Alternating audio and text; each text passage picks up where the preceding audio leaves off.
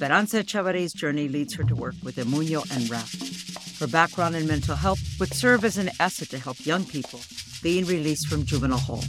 She helps to establish mental health services within the Mission District, which eventually leads to the establishment of Instituto Familiar de la Raza.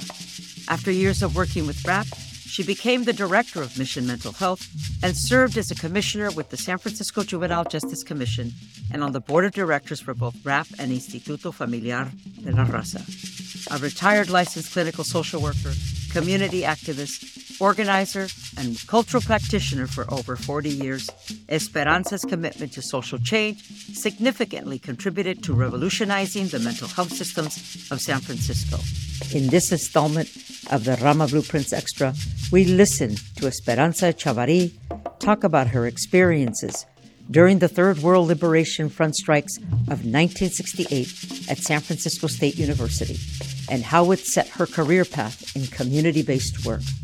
With a corazon and commitment to social change, here is Esperanza Echavarri. I think because my mom had such strong spirit, I always had that sense of injustice. And then being in a third world environment in school, it was very segregated. It was white, black, and Asian. And there was hardly any Latinos. John F. Kennedy was a major thing that he died of assassinations. I really sensed a social kind of disorder about how people are treated, and it raises a consciousness when you're a young teen. I'm a young 13, 14, 15 year old person being exposed. So that got me thinking politically what's really going on here in this country. But I think what hit it for me was when I went to San Francisco State. Mm. And that was at the pivotal time just before the strike. When I went to state is really where I got my education when they were protesting about this professor who was terminated and the students were out demanding his return. Mm-hmm. So I started to go to those rallies. And so then that turned into we need a department, we need a ethnic studies but to see the repression of that come back at you with horses on the lawns, that kind of re- repression where you're doing something where you think is right, you need to demand something you want because something isn't there or this isn't right, and you start to get involved as a young person.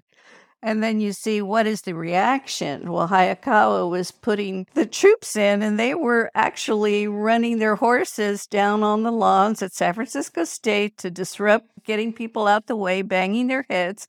And so that exposure was like, whoa, it just like, Bing! and because you're demanding or insisting on something you feel is just, this is the response. So then that was my kind of political education. Got very involved with the strike and the La Raza Studies Department and the whole curriculum development and the organization there. And the whole philosophy of that department was you get yourselves educated and you go back to your community to improve conditions. Mm. And so that was my mantra. I was already getting politicized through that environment and that exposure and experience, and also demanding, being in a position of students, demanding, mm-hmm. not asking, not recommending. No, we have to stand up because the people on the other side of the room who had the power or the decision making they weren't hearing it. So you had to demand it and you had to put pressure in whichever way that you could, whether it's rallies, whether it's attention, whether it's disruption, whatever, you had to push it. You had to keep pushing it to demand what you wanted. So that was my awakening. The extras of Rama Blueprints podcast are intended to help the listener with a deeper understanding of the people events, and places that created the Mission District and the series as a whole. Thank you for listening to this extra. And remember, to listen is to heal.